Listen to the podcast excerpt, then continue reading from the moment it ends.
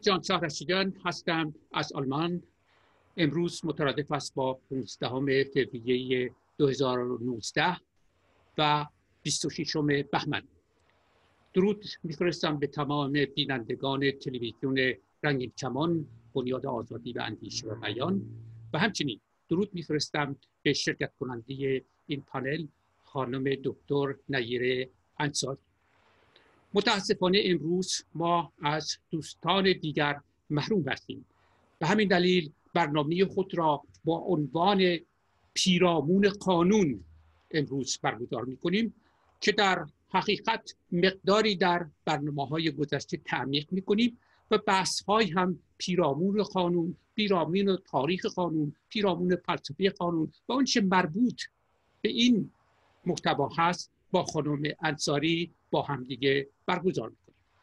من بدین گونه از دوستان عزیز تقاضا دارم که این برنامه را دنبال کنن. برنامه های دیگر را ما به زودی به روال گذشته یعنی جلسه سوم قانون دشمن حقوق بشر در ایران نامی هست که در جلسات اول و دوم ما به برنامه های خود دادیم. و جلسه سوم را هم با حضور دیگر دوستان تیم به زودی برگزار خواهیم کرد. این برنامه امروز بین من و خانم دکتر انصاری صورت خواهد گرفت. با درود بر شما خانم دکتر انصاری شما اگر مایل هستید پیرامون قانون یا تاریخ قانون یا محتوای اون چیزی که مربوط به قانون هست صحبتی بکنید میکروفون در اختیار شماست. بفرمایید. درود بر شما و بینندگان بسیار محترمتون. بله ببینید ما در جلسات پیش نسبت به اینکه تعریف قانون چگونه است و به حیث تاریخی و حقوقی چه مراحلی رو تا کنون پشت سر گذاشتن به ویژه در بخش های متفاوت اروپا روم یونان باستان و همچنین اسلام و ایران ایران باستان سخن گفتیم.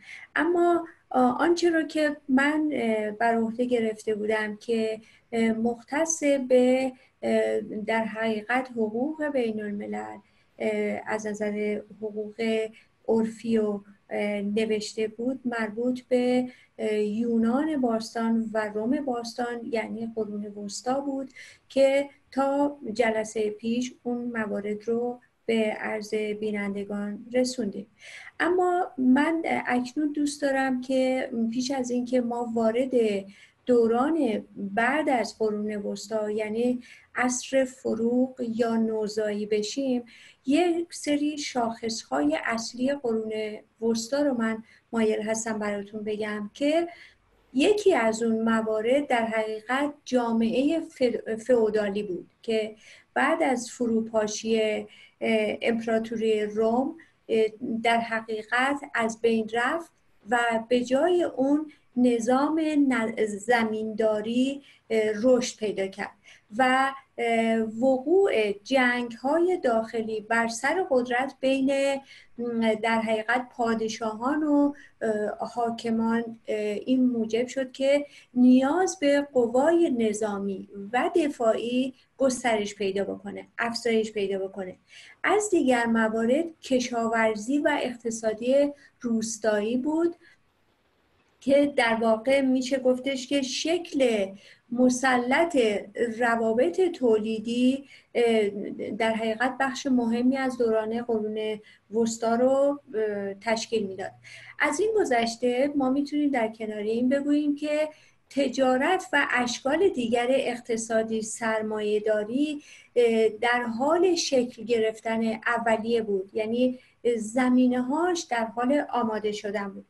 از دیگر موارد میشه اون مسئله در رأس هیرارشی جامعه یعنی پادشاهان و رهبران مذهبی کلیساها بودن که قدرت های نامحدود داشتن و در کنار این مسئله قدرت کلیسا و رهبران مذهبی قیم معابی دینی وجود داشت. که همون نفوذ مذهب در همه امور کلیدی جامعه و زندگی مردم و به ویژه اون نظم عمومی جامعه که مربوط می‌شد به وضع قوانین یا مقررات نانوشته اگر چنانچه وجود داشت از طریق همین قیب معابی صورت می گرفت و تماما به نفع کلیسا رسام می‌شد نوشته می‌شد و مردم ناگزیر از اجرای اون بودن. و حتی یکی از بزرگترین ایده پردازان دوران قرون وسطا که آموزش هایی که می‌داد در حاکمیت مذهب نقش مهمی داشت. یعنی این آموزه های مذهبی روی این حاکمیت هم اثر گذاشته بود که حتی ارلی آگوستین در کتاب خودش می‌گوید که خدا در حقیقت هدف جهان و انسان بود. به این ترتیب میاد معلفه فلسفی خودش رو که حق الهی می‌دونسته مربوط می‌کنه به قدرت سیاسی در جامعه. از دیگر مواردی که مربوط میشه به شاخصهای اصلی قرون وسطا بین المللی شدن فرهنگ مذهبی بود. به این معنا که در حقیقت یکی از نتایج قرون وسطا اون شبکه گسترده کلیساها در سراسر اروپا بود که همون مسئله گسترش روابط کلیساها با همدیگه موجب شد که زبان مشترک لاتین اجباری بشه برای این کلیساها و بعد از اون هم مردم. و اما در خصوص سنویت و انجماد فکری که از دیگر شاخصهای دوران قرون وسطا بود می‌تونم بگم که در حقیقت این زندگی انسان در اون دوران میشه گفتش که تابع قدرت نیروهای ماورا طبیعه بود. در, در حقیقت حیات آدمی کلا به میدان پیکار بینش خیر و شر و شیطان و خدا تشبیه می‌شد در اون زمان. و باز هم بر اساس آموزش های کلیسایی و مذهبی بدن آدمی که اون رو به ارتکاب گناه تشویق می‌کرد نجس محسوب می‌شد و به ویژه زنان در حقیقت منشأ ارتکاب گناه و اساسا اصل گناه جنسی رو از طرف زنان قلمداد می‌کردن. و اینکه در این رابطه طبیعی هستش که بار گناهان و مجازات های زنان به مراتب سنگینتر بود نسبت به مردان. و یک مسئله دیگری که بسیار مهم بود در اون دوران تلقی دوگانه بود که نسبت به زنان وجود داشت. به این معنا که از یک طرف زن رو در قالب همچون مریم مقدس مورد تقدیس و ستایش قرار می‌دادند از طرف دیگر زن به مانند هوا گناهکار فریبکار خوداگر و اینها شمرده می‌شد که حتی به موجب اون درک مذهبی هم که در اون دوران وجود داشت مار مثل جانوری گناه پیشه و و عامل فریب مرد رو در حقیقت اینطور می‌گفتن که زن در حقیقت همون مار هست. یعنی این دو رو با همدیگه شبیه می‌کردن. و از این گذشته در احادیث مذهبی اون دوران بسیاری از روایاتشون زن ستیزانه بود به گونه ای که حتی می‌گفتن که به این جهت که بتونن زن رو در فرودست نسبت به مرد قرار بدن حتی می‌گفتن که هیچ خشمی پلیتر از خشم زنان نیست. این در حقیقت میشه گفتش که اساره و اون شاخصهای اصلی بودش که در دوران قرون وسطا وجود داشت.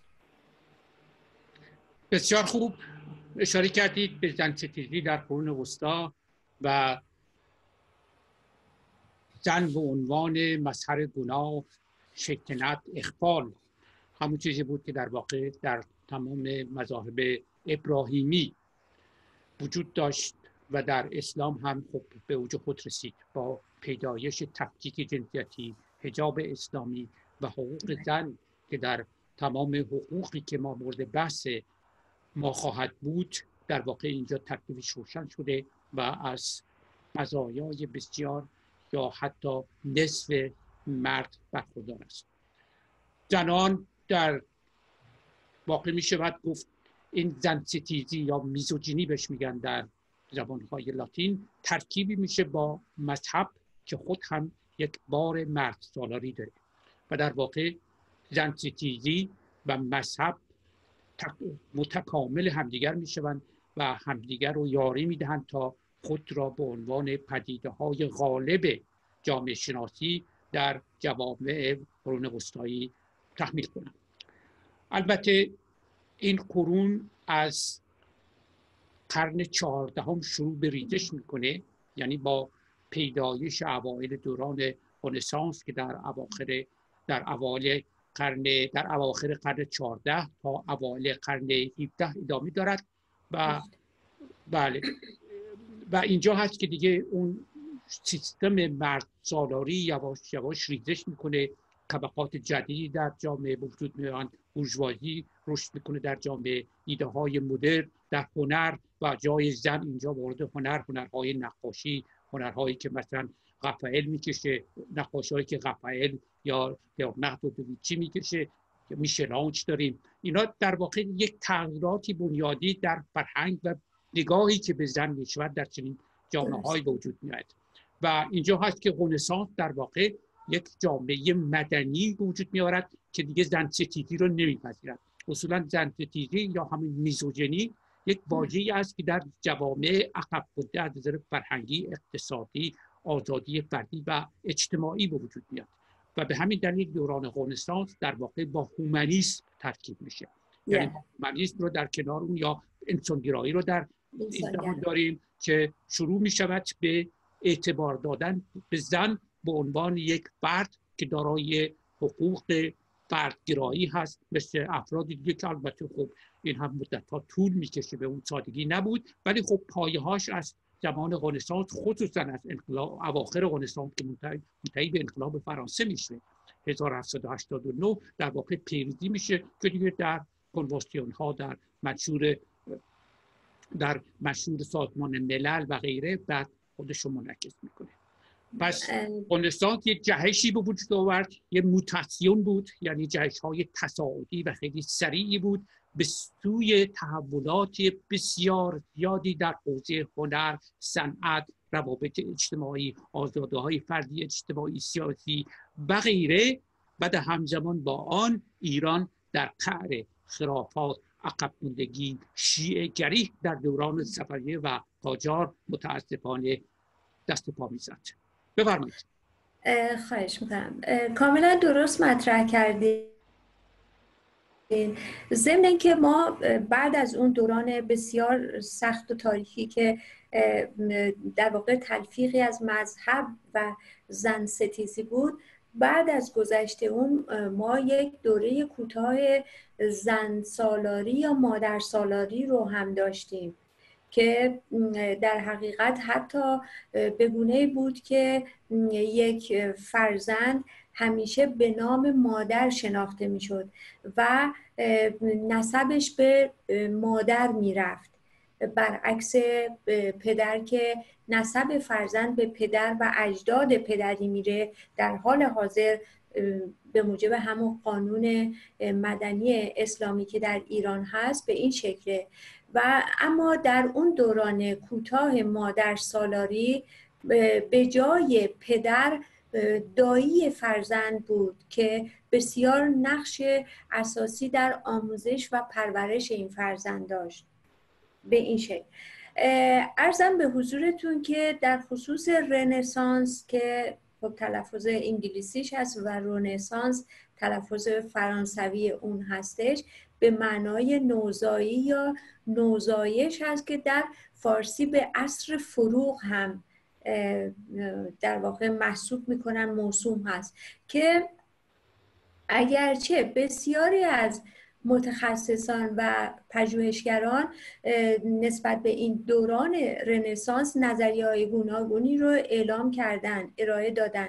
اما با توجه به اختلاف نظرهایی که وجود داره میشه گفت چارچوب یا اون چوکات زمانی رنسانس رو یک دوره 150 ساله یعنی از قرن چهاردهم تا 18 میلادی میشه محاسبه کرد. که البته ریشش در ایتالیا جوانه زد و امواج اون به فرانسه و اسپانیا هلند و بریتانیا و سوئد گسترش پیدا کرد که در حقیقت این رنسان دوره رنسانس با مکتب کلاسیک یا همون قاعده بندی ادبیات و هنر فرانسه هم پیوند نزدیکی داره.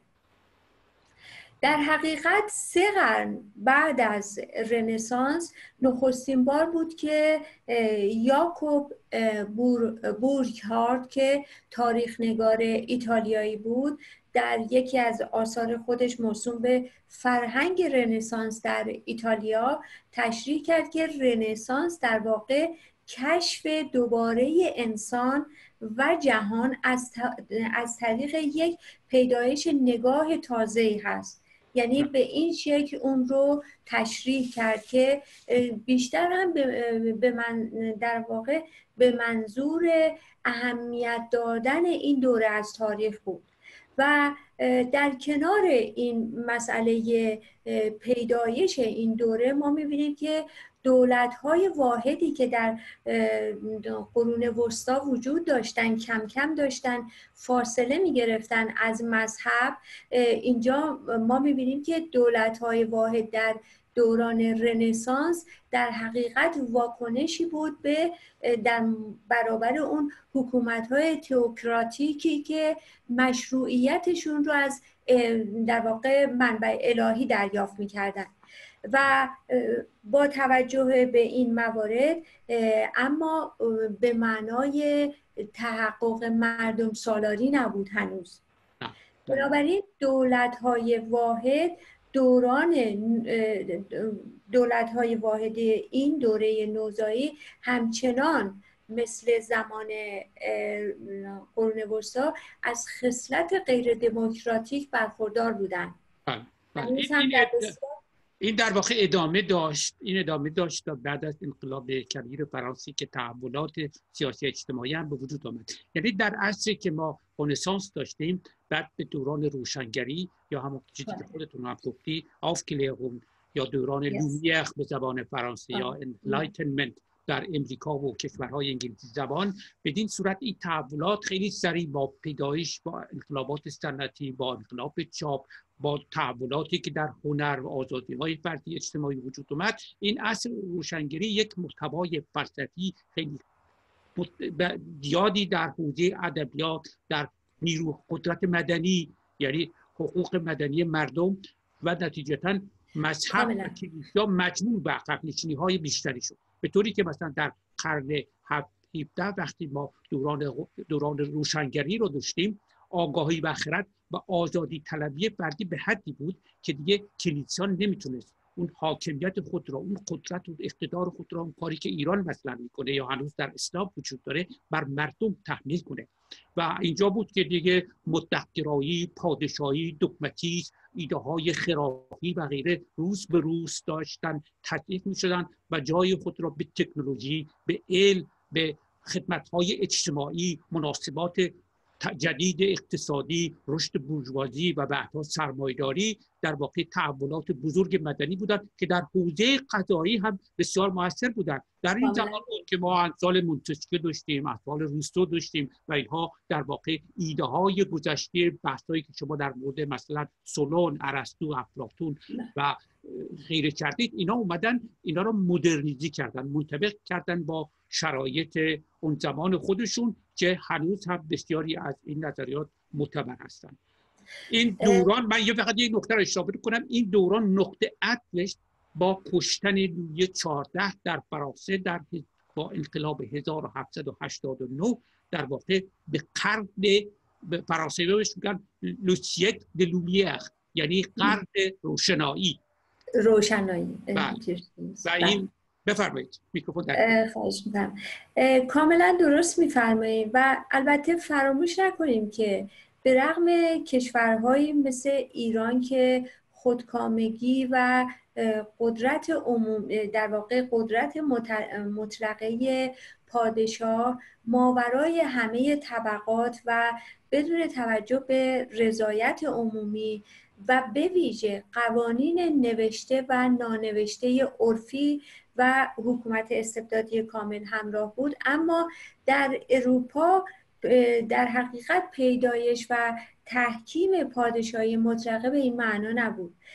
که پادشاه با اینکه خودشو منبع قانونگذاری میدونستش اما برخلاف پادشاه خودکامه در ایران هیچ حقی نداشت که از قید هر گونه قانونی آزاد باشه.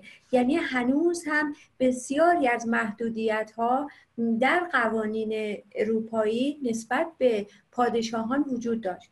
و علاوه از این همچنین قوانین اساسی به ویژه حق مالکیت قوانین دینی و حقوق و امتیازات طبقات در واقع مستقل از حکومت و وجود دعاوی و قوانین جزایی و حقوقی محسوب می‌شد وجود داشتش. و حتی نظریه های انتقادی که در برابر همین حکومت های مطلقه پادشاهی در اروپا وجود داشت به این شکل بود که رضایت عمومی مردم هم نسبت به در واقع تاثیرگذار در رفتار پادشاهان بود به بله. این معنا که اگر چنانچه بی حد و حصر اگر می‌خواستن پادشاهان خودکامه حرکتی علیه رضایت مردم انجام بدن اعتراض مردم تاثیرگذار بود در تعدیل و تغییری که در رفتار پادشاهان صورت می گرفت نسبت به جامعه.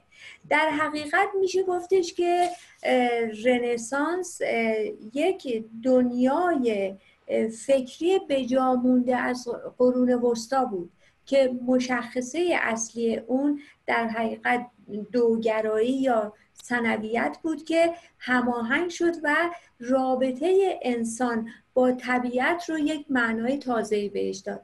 یعنی در حقیقت از اون به بعد بود که انسانگرایی و توجه به وجود انسان و حقوق انسان مورد توجه نظریه پردازان حقوقدانان و پژوهشگران قرار گرفت و حتی گالیله در پیدایش شیوه علمی سنجش که نقش مهمی رو داشت او میگفتش که بدون ابزار شناخت علمی نمی‌تونی به علم دست پیدا بکنی.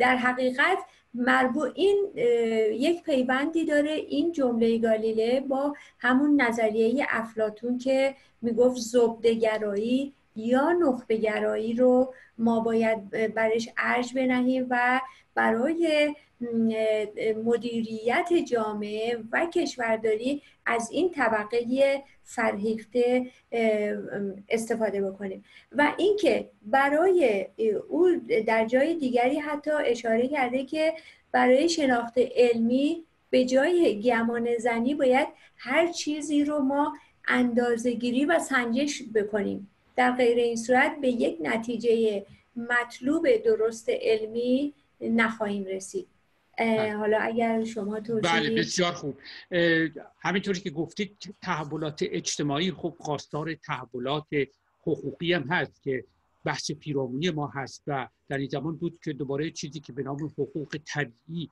یا نچرال یا به اصطلاح لدوغوا نتوغل یا ما در آلمانی میگیم نتولیش رشت این بر واقع به حدی رسید یعنی طبق اون تعریف هایی که ما در دو جلسه قبل کردیم گفتیم قانون از زمان همون افلاطون و ارسطو که شما بحث کردید به دو شاخه و بحث های پیرامونی آنها در واقع دو نظریه مختلف بود. یکی قانون طبیعی و یکی قانونی که در واقع لازم هست یا قانون مثلا مثبت در زبانهای خارجی بهش میگن. positive law بهش میگن به انگلیسی یا دیگه. این مثبتگرایی در واقع در اون هست. یعنی قانون رو می‌تونن بر اساس اون شرایط روز و مقتضیات زمان تغییر بدن و این در واقع یک تحول اساسی و اولوتیو یا چیزی که تکامل کننده در قانون هست. حالا یه نظری دیگه هم هست که دیگه قانون باید مثل قوانین مثلا فیزیک ریاضی اینا ثابت بمونه و تحول نباید زود به زود باشه چون ممکنه مورد سو استفاده قرار بگیره که هر دوش هم درست البته همش هم درست. و این قانون طبیعی در واقع خوب ایده مثلا هگل بود ایده کانت بود در همون زمانهای روش عصر روشنگری. در ضمن اضافه کنم که مثلا فیلسوف معتبر آلمان در در زمان Aufklärung یعنی همون روشنگرایی ایمانوئل کانت بود. اون بود که نظریات جامعی می‌داد. در فرانسه کسای دیگه بودن دیترو بود مونتسکیو بود روسو بود تر بود برای دلنبرگ بود شود بود روسو بله روسو بود. اینا همه بودن ولی خب در کشورهای دیگه به این حد نبودن. در امریکا اون چیز بود اون Declaration of Independence. حالا نمی‌دونم به فارسی ترجمهش کنم. یعنی یعنی اعلام آزادی طلبی یا از انگلیس. Declaration of Independence یا Independence Declaration بهش میگن. یعنی انقلاب آزادی طلبانه بود که امریکا رو در واقع بعد آورد توی کشورهای مستقل و قانون اساسی نوشت. درست قانون اساسی هم مقدار کپی برداری بود از قانون اساسی فرانسه که و انقلاب فرانسه. و اینا در واقع تحولات بسیاری بودند که وقتی در فرانسه این شعار آزادی برابری برادری رد شد لیبرته اگالیته فقط تکنیته خب این یعنی آزادی و برابری و برادری. این خیلی تاثیرگذار بود در فرهنگ در ساختار حقوقی و سیاسی کل اروپا و امریکا. بفرمایید. کاملا درسته. حتی با توجه به همین اشاره عبارت آخرتون نسبت به حقوق شهروندی فرانسه که تصویب شد بعد از اون حتی اعلامیه جهانی حقوق بشر هم اقتباس شده از بسیاری از مواد قانونی حقوق شهروندی فرانسه. یعنی اعلامیه حقوق بشر در حقیقت ریشه در همون قوانین مدنی و جزایی فرانسه داره. ببینید ما بعد از این دوره رنسانس یا عصر فروغ می‌رسیم به دوران روشنگری. روشنگری در حقیقت به معنای این هستش که آدمی از اون نابالغی خودش فاصله بگیره. یعنی نابالغی به حیث فهمش. یعنی استفاده کردن از فهم رو ضروری می‌دونه که انسان برای اینکه در در حقیقت در فعالیت های اجتماعی و فردی مشارکت داشته باشه به ویژه برای سرنوشت اون مسائل اقتصادی اقتص... سیاسیش در جامعه باید که از تفکر خودش استفاده بکنه بدون اینکه از دیگری کمک بگیره. یعنی مسئله عقلگرایی هست اینجا. رشد فکری و عقلی که انقلاب فرانسه در حقیقت میشه گفتش که رخداد بزرگی بود که اندیشه های دوران روشنگری مراجع فکری و ایدهی اون رو تشکیل می‌دادن. و درسته که با وقوع انقلاب فرانسه در سال 1789 دوران روشنگری به پایان رسید. چون ما گفتیم از قرن 14 تا 16 اما قرن 18 هم در واقع میشه گفتش که یکی از حاصل خیزترین دوران حیات اندیشه فلسفه و حقوق بوده در اون دوران. که به همین جهت می‌گفتن دوران روشنگری چون نخبگان بسیاری در به ویژه در فرانسه اینها روی این مسئله انسان و طبیعت و رابطه این دو و فاصله گرفتن از قوانین آسمانی و در حقیقت روی زمین ماندن و ارتباطات خود رو تنظیم کردن فکر می‌کردن. در این حال اگر بخواهیم یک نقطه شروع بدیهی و یک نقطه پایان قطعی برای دوران روشنگری رو ما در نظر بگیریم. میشه گفتش که سال 1720 اون هم به مناسبت انتشار کتاب رابینسون کروزو که نقطه آغاز و هفتاد سال بعد از اون یعنی سال 1789 میلادی بود که وقوع انقلاب فرانسه نقطه پایان اون دوران بودش در حقیقت دوران روشنگری دوران آزاداندیشی و رهایی اندیشه از اون قید و بندها و اسارت کلیسایی هستش و همچنین قدرت های سیاسی خودکامه که در اون زمان وجود داشت. البته آزاداندیشی هنوز به معنای در واقع تحقق عملی آزادی و کسب حقوق شهروندی نسبت به نبود. بلکه اون دوران یک دوره آماده شدن برای رهایی از طریق معرفت و شناخت بود که ایده های مثلا در واقع رهایی بخش انسانی مثل خردورزی فردیت ایده یک رأی یک فرد یک رأی. اینها همه مردم در واقع در پی اون مسئله و هدفی که تحقق مردم سالاری بود مهمترین پیام های دوران روشنگری هستش. در حقیقت می‌تونم اینطور عرض بکنم که روشنگری ادامه دوران رنسانس در یک شرایط تازه بود. دقیقا. شما همینطوری بله. که اشاره کردید رنسانس از ایتالیا شروع میشه بعد به فرانسه میاد و بعد از فرانسه منتقل میشه به کشورهای دیگه. حالا چرا ایتالیا؟ بحث اینی که در حوالی قرن 14 ایتالیا یکی از کشورهای بقایت مذهبی بوده.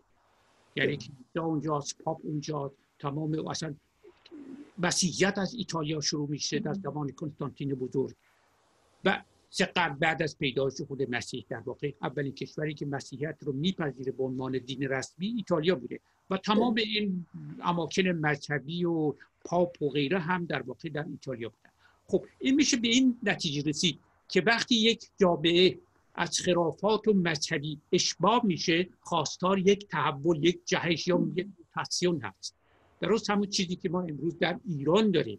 و جامعه خواستار لایسیته هست این بحث از این جهت می‌کنم که برخی از دوستان اپوزیسیون مسئله سکولاریسم را مطرح می‌کنن. سکولاریسم ما یک جامعه است که حالا خواستار تحول جهشی یا موتاسیون نیست. ولی جامعه ما ایران به اندازی از مذهب و مذهب زدگی ضربه خورده و خصوصا این حکومت ساله حکومت اسلامی که اون را به اوج به قعر فلاکت خانه خرابی مردم منتهی کرده که امروز خواستار جدا شدن اون به صورت یک جهش انقلابی هستن. جهش انقلابی یعنی همین موتاسیون که در فارسی من نمی‌دونم تعریفش هست ولی دقیقا این همون از زمانی بود که انقلابات بزرگ یعنی از روشنگری رنسانس دوره هایی که در اروپا به وجود اومد یعنی اون دیوار تابوها رو شکستن. حالا بعدش دیگه راه باز شد برای پیشرفت هایی که ما امروز شادش هستیم از جمله پیدایش حقوق حقوقی که در مقننه مجلس یعنی نمایندگان مردم تصمیم می‌کنن و قوه مجریه باید اون را اجرا بگذارد. همون که حقوق طبیعی نامیده می شود و یکی از مظاهر دموکراسی و حقوق بشر امروز خونده می شود یعنی حق آزادی در سه حوزه فردی اجتماعی و سیاسی مهمترین حقوق مردم است که در این اصل شروع به رشد کردن کرد.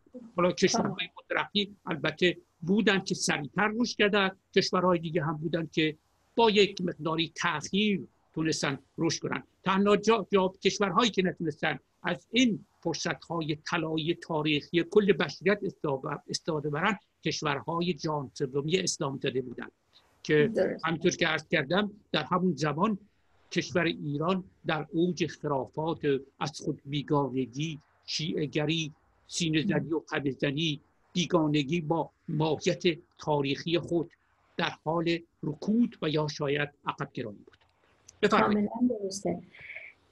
کاملا درست فرمودید شما ببینید بنابراین ما می‌تونیم بگیم که دوران دوران روشنگری در حقیقت این پرسش جاودانه بشر رو که در رابطه با چگونه بودن و چگونه زیستن بود با این تحولات حقوقی سیاسی و مدنی که صورت گرفت یک معنای جدیدی بهش داد که از اون به بعد بود که تدوین قوانین نو به معنایی که انسان رو در قوانینشون قید بکنن درج بکنن و به ویژه زنان رو همینطور به ویژه بعد از انقلاب کبیر انقلاب صنعتی در اروپا ما شاهد این بودیم که مثلا در کشور سوئد 1909 فقط مردان حق رأی داشتند اما با توجه به تلاش های مستمری که زنان و به هر حال فعالین حقوق زن البته نه به معنای قانون نوشته بلکه عملا نشون می‌دادن و اعتراض می‌کردن به درجه رسید که در سال 1921 حق رأی برای زنان به قانونی شد در کشور سوئد.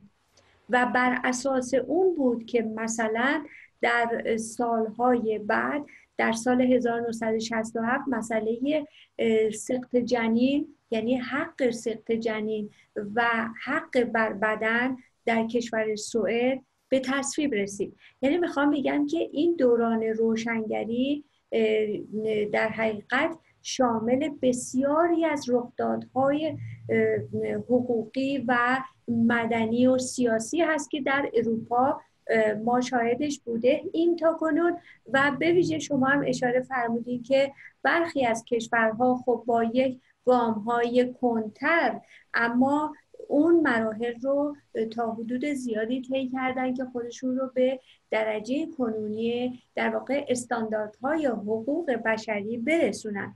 و از این گذشته ما می‌تونیم بگیم که یک تفاوتی بین دوران در حقیقت رنسانس و روشنگری وجود داشت که در حال حاضر هم وجود داره.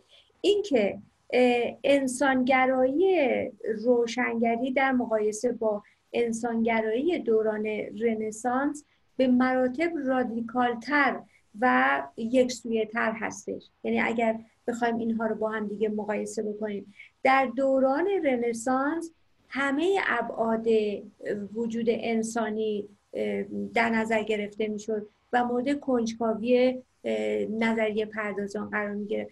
اما در دوران روشنگری مسئله عقلگرایی و خردورزی بسیار نفوذ پیدا کرده بود که اون رو از ابعاد و زاویه های گوناگون انسان رو مورد بررسی قرار می‌دادن و اینکه موجودیت انسان و به ویژه از جمله احساس اون فانتزی که انسان داره و اینکه فرض می‌کنیم حق الهی که نسبت به پادشاهان همیشه در نظر گرفته می‌شد نظریه ای بود که در صده 16 هم به ویژه صده 17 میلادی در اروپا به عنوان بنیاد مشروعیت و پادشاهی مطلقه تأسیس شد.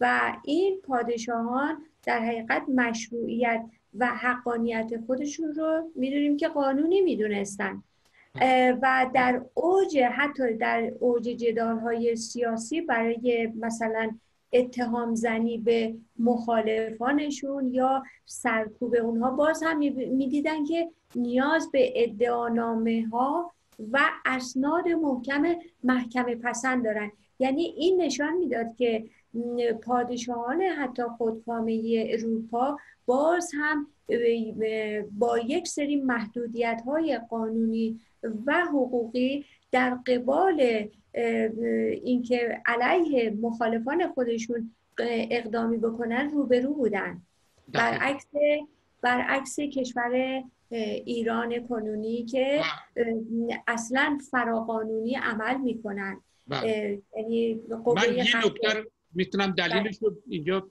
با توجه به حرفای بله با توجه به حرفای خودتون به خاطر اینکه اینجا قدرت مدنی یا اون چیز کارل پوپر قدرت افقی مینامد رشد کرد. قدرت عمودی یعنی دولت حکومت قدرتمندان در برابر قدرت افقی مجبور به یک نوع سازش یا تسلیم پذیری شد. چیزی که در کشورهای جهان سوم وجود نیامد. یعنی شاه در اینجا هم یک موهبت الهی بود. به اصطلاح بهش می‌گفتن دیوینیتی یعنی الهیت به پشتش بود. یا king's word is the law. حرف بله. شاه قانون بود. این اصطلاح هنوز در زبان انگلیسی برای تمسخر کردن همدیگه گفته میشه ولی یه زمان این تابو بوده واقعیت داشته. و تمام این تو فرانسه تو انگلیس همه هست کردم روی چهارده رو که سرش از دست داد. اینا همه در واقع شاهان بسیار خشن مقتدر مستبد تیرانی فاسد و تمام خصایص اون شاهان گذشته رو در خود داشتن. متا قدرت خصوصا همون که شما فرمودید در 1789 بعد از انقلاب فرانسه یعنی قصر روحانیت اشرافیت شاهان و هر چیزی که جنبی غیر مردمی غیر دموکراتیک و ارتجاعی داشت فرو ریخت. درسته. چند کشوری که تونستن اینجا جون سالم به در برند چند تا دربار ببخشید نه کشور. چند تا شاه یا دربار که تونستن جون سالم به در برند مجبور به قبول یک سری تعهدات شدن در قبال قدرت مدنی حاکم در جامعه خود. چرا که در اروپا این قدرت مدنی به وجود اومد. ولی در حوزه مثلا میان کشورهای اسلامی چه این قدرت مدنی یا قدرت افقی به قول کارل پوپل به وجود نیومد اینا در نطفه خفته می شدن سندیکاها ها یا هر نهاد اجتماعی که وجود می اومد تبدیل می شد به یک سندیکای زرد یا به یک سندیکای خانی خانی کارگر اسلامی. یعنی هر چیزی که در این کشور حالا ایران باشه عربستان باشه ترکیه پاکستان تمام کشورهای اسلام زده که دارای یک مخرج مشترک اسلام هستند اونجا آزادی های اجتماعی مدنی نتونست رشد کنه که جلوی استبداد را بگیره و به گمان من هیچ چشماندازی هم نیست که بعد از حکومت اسلامی یک باره این نهادها رشد کنند. که اگر یه مستبدی دیگه اومد گفت من می‌خوام خاندان مثلا فلانی رو احیا کنم اینجا و دوباره تاج تخت رو در بیارم بذارم سر خودم یا فرزندانم.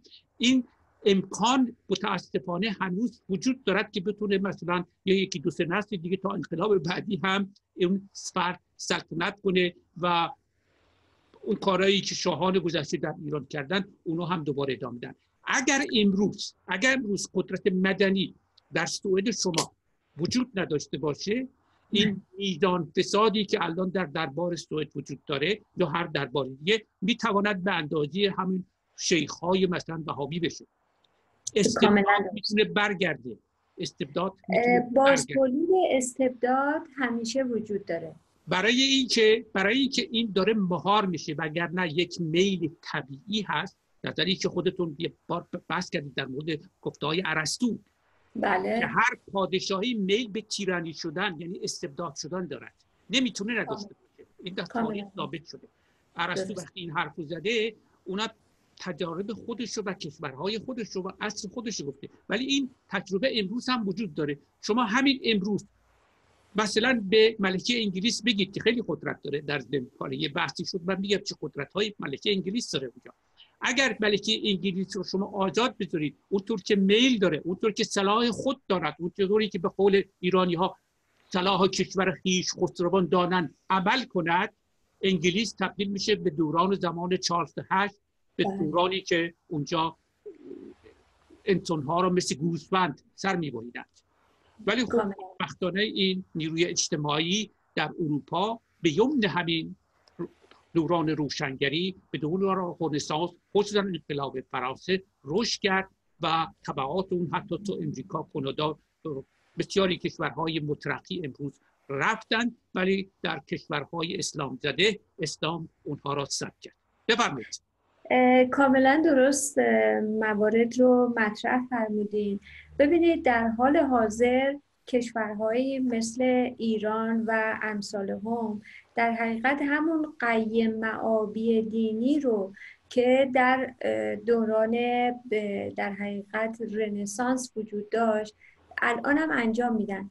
و اگر ما بخوایم مقایسه بکنیم ایران امروز رو با همون دوران روشنگری که فرض می‌کنیم در جامعه ایران یک ولی فقیهی داره که در حقیقت بنا به اون موازین شرعی قیم مردمه. یعنی مردم رو صغیر می‌دونه که ایشون خودش بر مردم حکومت می‌کنه و نه پاسخگو هست و تمام جنایاتی هم که اونجا رخ میده بر اساس موازین و مقررات و قوانین فقهی و شرعی هستش.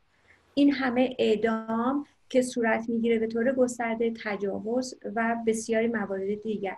اما اگر ما بخوایم مقایسه بکنیم ببینید در اون زمانی که ارز کردم یک پادشاه خودکامه چنانچه می‌خواست به مخالف خودش افترا بزنه تهمت بزنه یا سرکوبش بکنه نیازمند این بود که یک سری اسناد و ادانامه های محکمه پسند حقوقی رو برای این کارش ارائه بده.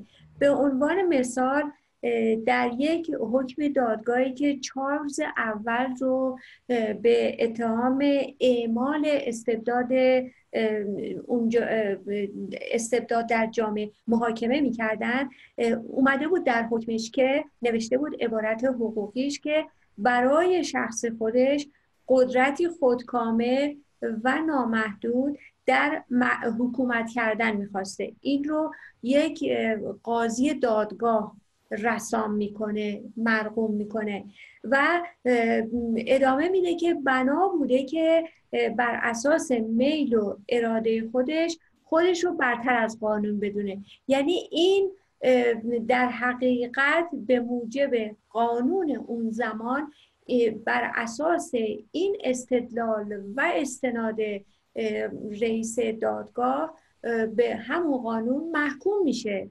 ولی در ایران ما آقای خامنه ای و دیگر مسئولین هر حرکت غیر انسانی رو غیر حقوق بشری رو انجام میدن از انسان تا حیوان بدون اینکه توسط یک مسئولی مورد پاسخ قرار بگیرن و بخواهند پاسخ بدن. دقیقا چون قانون جزایی و حقوقی کشورهای اسلامی اصلا ضد قانونه. دشمن حقوق بشر همون چیزی که ما نامگذاری کردیم برای برنامه‌مون. ببینید قانون مجازات اسلامی در 1370 زمان فکر کنم رفسنجانی بود. یک مقداری تغییر کرد. 1370 ایران و در واقع اون چیزی که در گذشته 1304 در بعد از انقلاب مشروطه به وجود اومده بود یا در خلال انقلاب مشروطه منتفی شد و یک حوزی کاملا اسلامی بهش گرفتن که تمام جرائم را بر اساس مثلا قصاص یه چیزی که از توی تورات در آورده بودن بهش میگن بله. تلیونی و اصلا تبهوش نشون میده یعنی چشم در برابر چشم دندان در برابر دندان. یعنی این بله. تبهوش حقوقی هست که شما اگر یکی دندانتون شکست بیاریدش با سنگ بزنید دندون اون رو بشکنی. حالا این تبهوش در این برای حل مشکل به وجود نمیاد بلکه برای انتقام کشی است یعنی این کاملا کاملا. آره انتقام کشی است البته در چیز قصاص بدونید که اگر چه چیزی پولدار بود؟ تونست پول خون یا پول صدقاتی که به رسونده بده خب مجازاتی نداره. ولی آدم بدبختی مثل مثل من که پولی نداره بده باید سرش بره زیر تناب دار یا دست و پاش قطع کنن و غیره که چیزایی که ما در ایران می‌دونیم. این دزدان بزرگ روز به روز گردنشون کلفتر میشه. ولی یک کسی آدم بدبختی که میره از این فروشگاهی برای زن بچه گرسنه چیز میدوسته.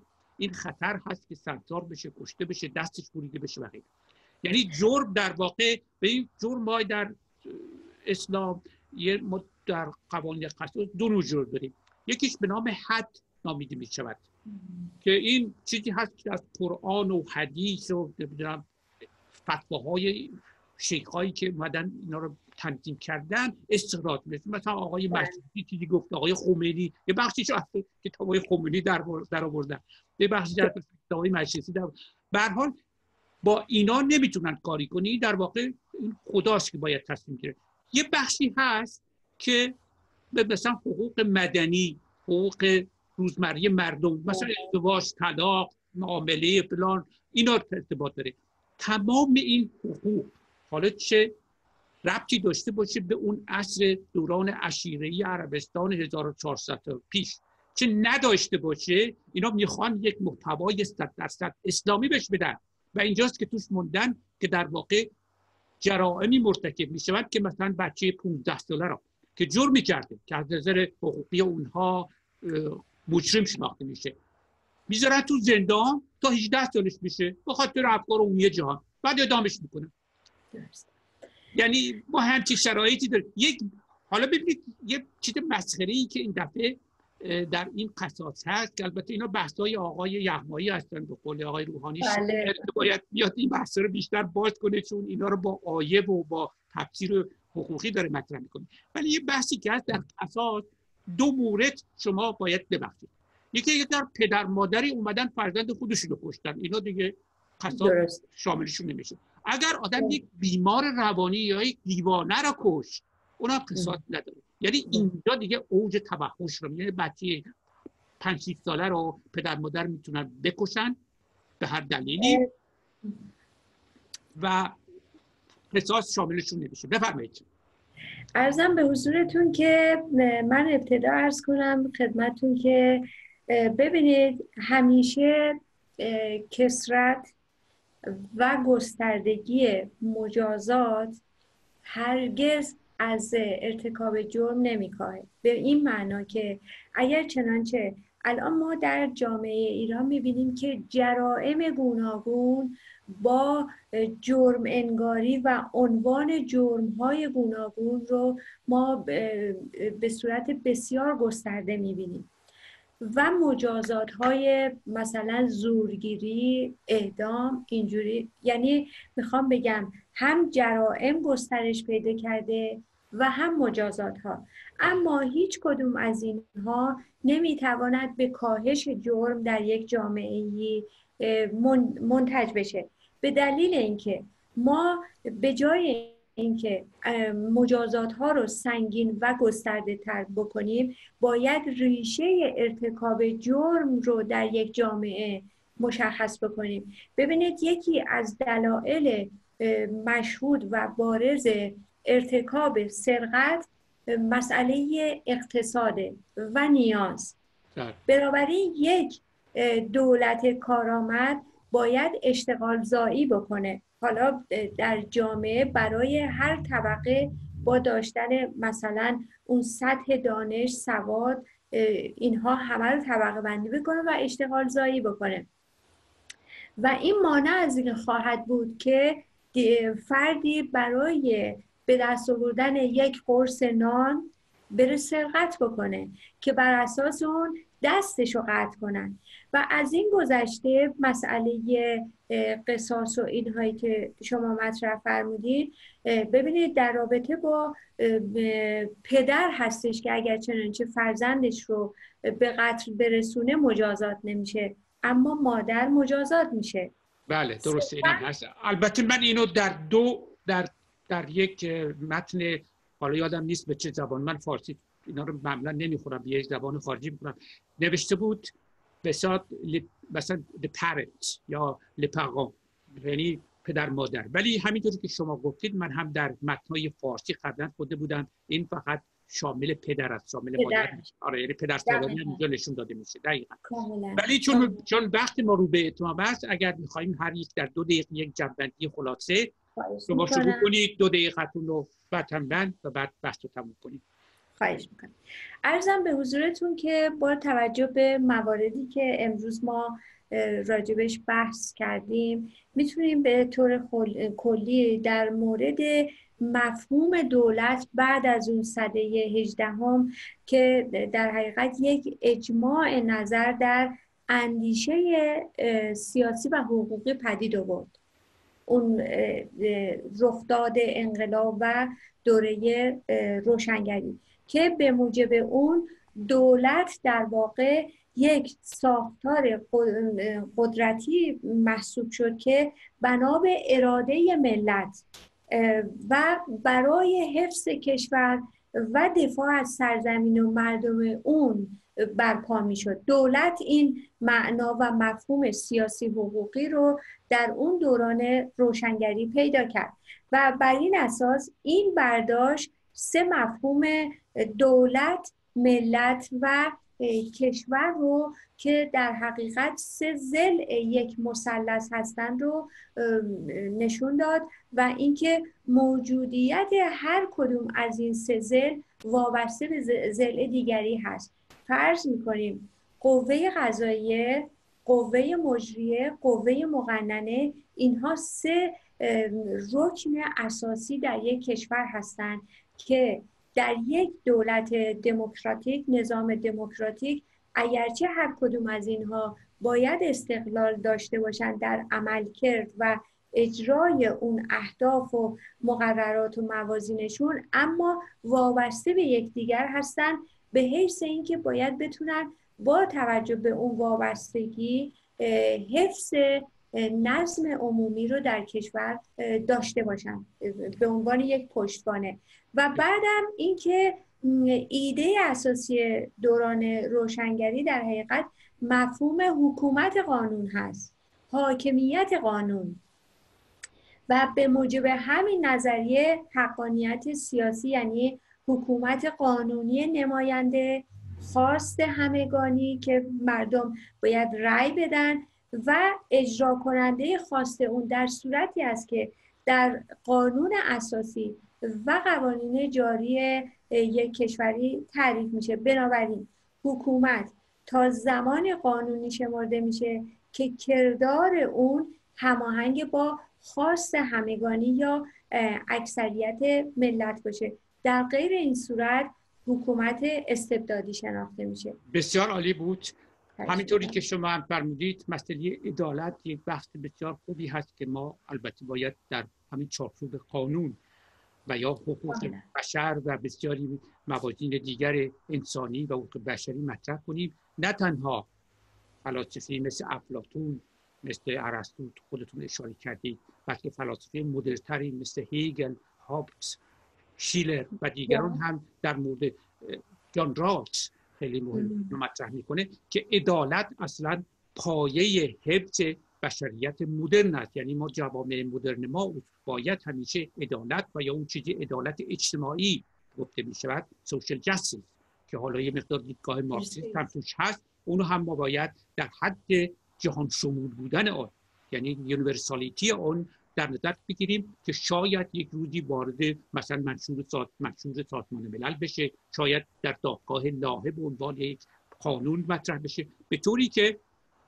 جهان شمول بشه یعنی در یک کشوری یا دو کشور به دیکتاتوری منتهی نشه بلکه یک امر بسیار بدهی و انسانی خارج از حزب ایدئولوژی و نوع حکومت بتواند جا بیفته است جستیس جستیس و از ایکوالیتی در واقع این بحثی هست که خیلی فلسفی خیلی جامعه شناسانه هست و ما شاید در فرصت های دیگر بتونیم این بحث رو بکنیم. متاسفانه چون وقت ما تموم شد ما باید این بحث رو اینجا تموم کنیم. ولی در مورد عدالت عدالت اجتماعی در چارچوب یک قانون مدر یک قوانین مدر که مورد قبول نهادهای بین‌المللی مثل سازمان ملل بله. مثل دادگاه الهه و غیره باشن. یعنی کسی نتونه اونها رو در واقع نادیده بگیره هیچ دولتی هیچ حکومتی هیچ شرکت بزرگی هیچ زینفعی یک بحث بسیار جالبی خواهد بود در چارچوب بله. که ما در برنامه های بعد با حضور در فقط من یک جمله اضافه بکنم به فرمایشات شما که این رو هم ما بدونیم که عدالت به معنای برابری نیست.